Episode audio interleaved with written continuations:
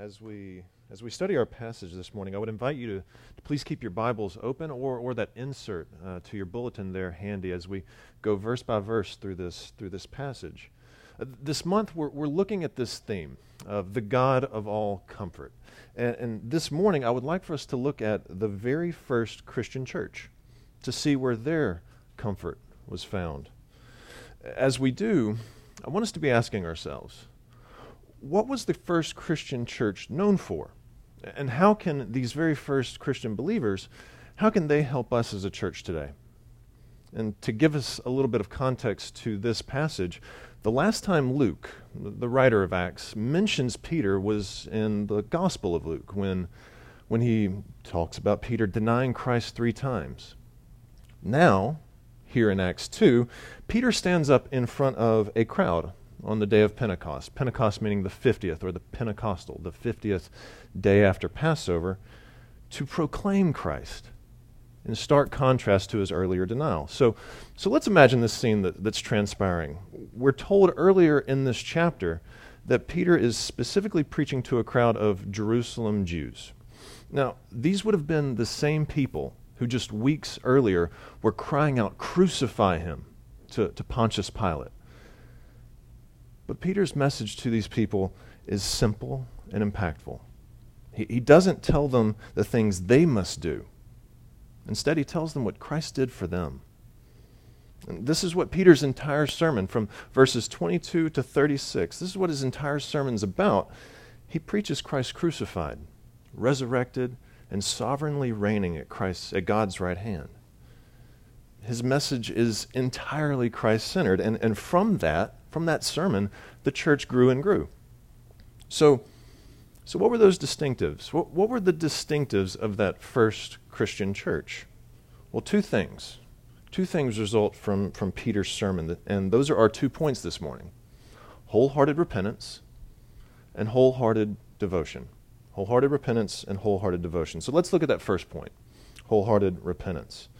So once Peter has, has given his sermon. Luke, Luke gives us insight into how Peter's message was received.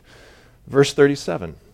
Verse 37 tells us that after they heard this, meaning after they heard of the death and resurrection of Jesus, these Jews came face to face with the reality of what they had done. Their sin, their actual cries to crucify Christ, had sent the only one who could save them to the cross. And their reaction was utterly heartbreaking cut to the heart, Peter tells us. This is one of the strongest expressions we find in the Greek. It, these people aren't just sad. No, sad wouldn't even begin to describe it. These, this is one of those heart sinking, stomach wrenching moments in life that, that leaves you crushed by the pain and agony of what's just happened. You know, I once read about a, a pastor who took a vacation to a little town in Wales called Beddgelert and it means the, the grave of Gellert. And the legend behind the town's name says that Llewellyn the Great, the, the Lord of Wales, had just returned home and he went to his son's bedside. But his son wasn't there. Instead, what he found was, was blood all over the sheets. And as he looks around the room, he sees his great dog, Gellert, with blood all over his face and blood all over his coat. And enraged, Llewellyn pulls out his sword and stabs Gellert into the heart, and he dies. Now, after that moment, Llewellyn goes into the next room, and he finds his son, happy, healthy, but lying next to a tremendous wolf, lying there dead. And, and that's, when, that's when Llewellyn recognizes that the blood on the sheets was, was Gellert's blood. The blood on Gellert's coat was Gellert's blood. Llewellyn had slain the savior of the family because he didn't know what he had done. Gellert had done the most noble thing of all, and yet he was treated as the enemy.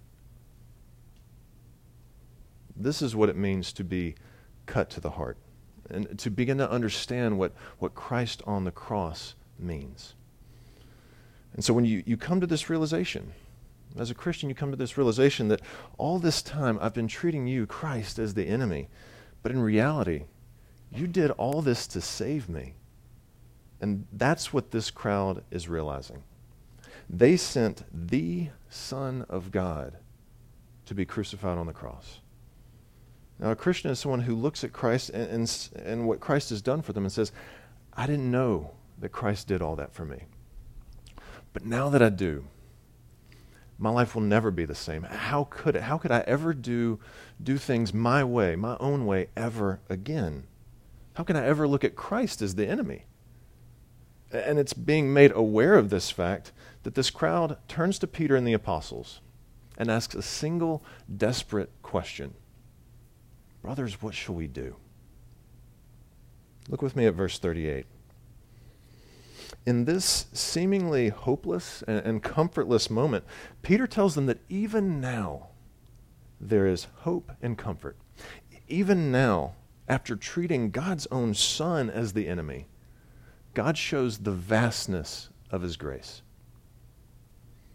You know, far too often when we look at the cross, we, we only see our sin that put Christ there. Now, now that's conviction, and, and that's right, but that's only one part of the equation of grace. We don't need to miss the immense love that hangs there as well. Christ on the cross tells us that our, our sins are, are terrible, serious, and awful, but nothing in the world shows a greater love. That, that's because the cross shows just how much you mean to Christ. Christ gave up everything the world, his life, everything. And for what? So that he wouldn't lose you.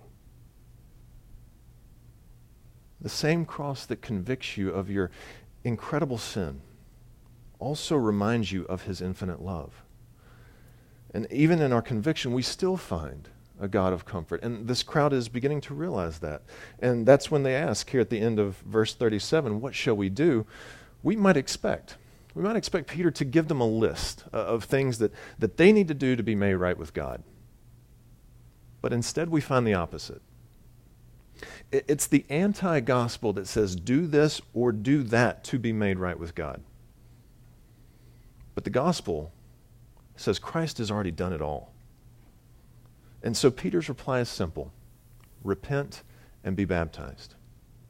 Re- repent, turn away from sin, and recognize that on your own you could never do enough. You can never save yourself. Recognize that it is only through Christ alone that you can be saved. Be baptized. Be, be that visible sign of God's forgiveness and the washing away of the stain of sin. In other words, Peter tells this crowd to turn from their sin and be born again with Christ as the Lord over their entire lives. Too often we think we can let Christ be Lord over just a part of our lives, but, but not all of it. It's, it's almost as if there's this fear that we have that Christ can only pay for some of my sins, but, but not all or, or not the worst of my sins. But verse 38, verse 38 shows that when it comes to being cut to the heart, the forgiveness of all your sins is right there waiting for you. And in verse 39, we see that God's plan is that this same miraculous work is not going to be confined to just this moment, not, not even just these people. This promise is going to continue to be heard by people for generations to come. And so Peter then concludes this, this moment in verse 40 urging this crowd to save themselves from this, this crooked generation, to, to not reject Jesus as Lord and Christ of their lives. And so when we get to verse 31, we don't know. We don't know how big the crowd was. But what we do know is that in that moment, 3,000 people were joined to the Lord that day. 3,000 people went from enemies to followers of Jesus. So, so whether you've been a Christian for a long time or, or a short time, it's always worth, worth asking whether you are wholeheartedly repenting and recognizing the need for Christ to be Lord over every aspect of your life. If, if there is some part of your life that you are continuing to struggle with, please, please let Christ cut you there. It was, it was by wholehearted repentance that these people were forever changed by the gospel that they heard, shaped into something new. And so, what did that look like? Well, that, that brings us to our, our second point wholehearted devotion. Now, before we study this, this next section, I want to make sure that we don't look at these verses as a prescription for a, a perfect church. Luke isn't including these verses at all to show us the duty of Christian faith, but rather the beauty of it. So look with me at verse 42. Here we begin to see what, what wholehearted devotion looks like. It's, it's a life completely shaped by God's word. It, with hearts pierced by Christ, Luke tells us that the lives of these p- believers radiated this, this internal transformation out to the rest of the world. It began with a realization of who Christ was, followed by repenting and being joined together, being born again into God's family, being baptized. Now, now these people have become known for how utterly transformed their lives have been, become by God through Jesus Christ. Verse 42 says, They devoted themselves to the apostles' teaching and the fellowship, to the breaking of bread and the prayers. Now, the apostles' teaching is listed first because they were teaching the truth. But, but not just any truth, not the apostles' own personal truth. They were teaching the truth, the truth about who Christ is and what Christ has done for those who believe in him. And as for fellowship and breaking bread, Luke is telling us about the common bond that we have in Christ. There, there's this camaraderie that we, we share together. These believers dined together, they prayed together, studied God's word together. This body of believers, this church, reflected those beautiful qualities that Christ himself has with God. And now, now their lives are showing what it looks like to be transformed by this message. One of the things I think that surprises a lot of people when they, when they go to the Grove for the first time is, is to see a sea of people literally fellowshipping and breaking bread together. And at the game, there's always that moment uh, during a touchdown or when Ole Miss wins a game. You find yourself high fiving and hugging people that you don't even know. But it doesn't matter because in that moment, you're all united, you're all devoted to this same thing. Now, on a much deeper level, that's exactly what's happening here. Luke is showing us what a life looks like with Christ at the center, with the Word of God as the source and reason of our devotion. And verse 43 continues to emphasize this. It talks about the awe these people had and the wonders that were being done. And this is something that Christ promised would happen. He promised his disciples that they would do greater works than they had seen him do. And this is that promise coming to fruition. And so when we come to verse 44, we start to see the dis- one of the distinctions of being a Christian is that it doesn't happen in isolation. If you'll look back at, at verse 42 for a second, it says, And they devoted themselves. And then in verse 43, all came upon every soul. Verse 44 And all who believed were together. Do you see the pattern? They themselves, every, all together. Christians aren't islands unto themselves. There's no such thing as a, a solo Christian. We, we as Christians share an experience, a life changing experience that brings us together and, and creates a deep desire to spend life with one another. And so as we move to verse 45, there's that phrase, as any had need. Now, that phrase reinforces that when need arose, th- these Christians did whatever, whatever it took to meet that need. It's not saying that they sold everything that they owned. In fact, we, we know that they didn't because in verse 46 it says they still met in their own homes. So, verse, verse 45 is simply emphasizing that these believers had a, had a genuine love and concern for those around them and for one another this, this sense of being united together, it created a, a new sense of priorities. And the things of this world mattered far less than the salvation that they had received in Christ. Maybe you've had someone from Christ Pres bring you groceries or, or, cook you a meal or maybe even pray for you during a particularly difficult hardship. We do this as believers because we reflect the love and compassion that God has shown us. There's, there's a joy that we as Christians have in being able to take care of one another and those around us. And that's what Luke is saying in verse 46. And also that phrase in verse 46 glad and generous hearts. Now, that's, that's a phrase that's at the end of verse 46. That's the same phrase that we see uh, Luke using to describe John the Baptist, leaping for joy in his mother's womb at the news of Jesus. Christ is the source of our joy. And we also need to notice the complete lack of nominal Christianity present in verse 46.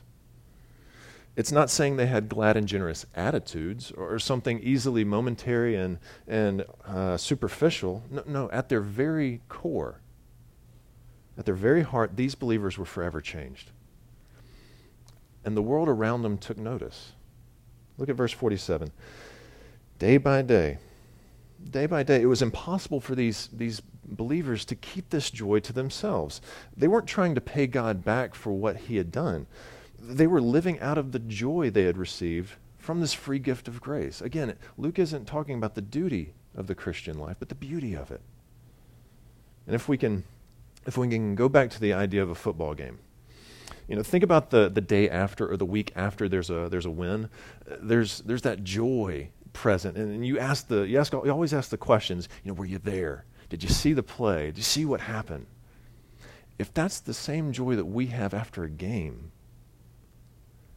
how much more joy should it well up within us to know what Christ and the cross means? That's what we see in verse 47. These believers couldn't help but tell others about Christ. And this message was shared and shared and shared across generations, oceans, continents. And we praise God that they did. We praise God that they did. Otherwise, none of us in this room would be here we praise God that the, the beauty of the gospel is that He makes it possible for anybody, anybody to find forgiveness and salvation in Christ.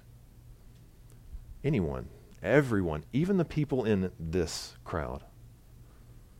So, so if we're wholeheartedly repentant, if we are wholeheartedly cut to the heart, may we also be wholeheartedly devoted to living lives shaped by the Word of God as we, as we look to the cross, may we not only find deep conviction, but also immense comfort. And may we not keep this message to ourselves, but earnestly point others to the cross as well. That's, that's the invitation this passage lays before us. Let's pray. Heavenly Father, your, your word changes the hearts of people who crucified Christ into those who proclaim him as Lord and Savior. Thank you so very much for the fact that we are here today because of these dear brothers and sisters in Acts 2. And we, we pray that our lives, like theirs, would be, would be shaped daily by your word. And we pray also for boldness to proclaim the gospel to those around us. Whether we are here in our, our sweet former skating rink or in a new church building, wherever we are, may we radiate the gospel outward with, with as much joy as these dear brothers and sisters had. And we ask all of this in the sweet name of Jesus. Amen.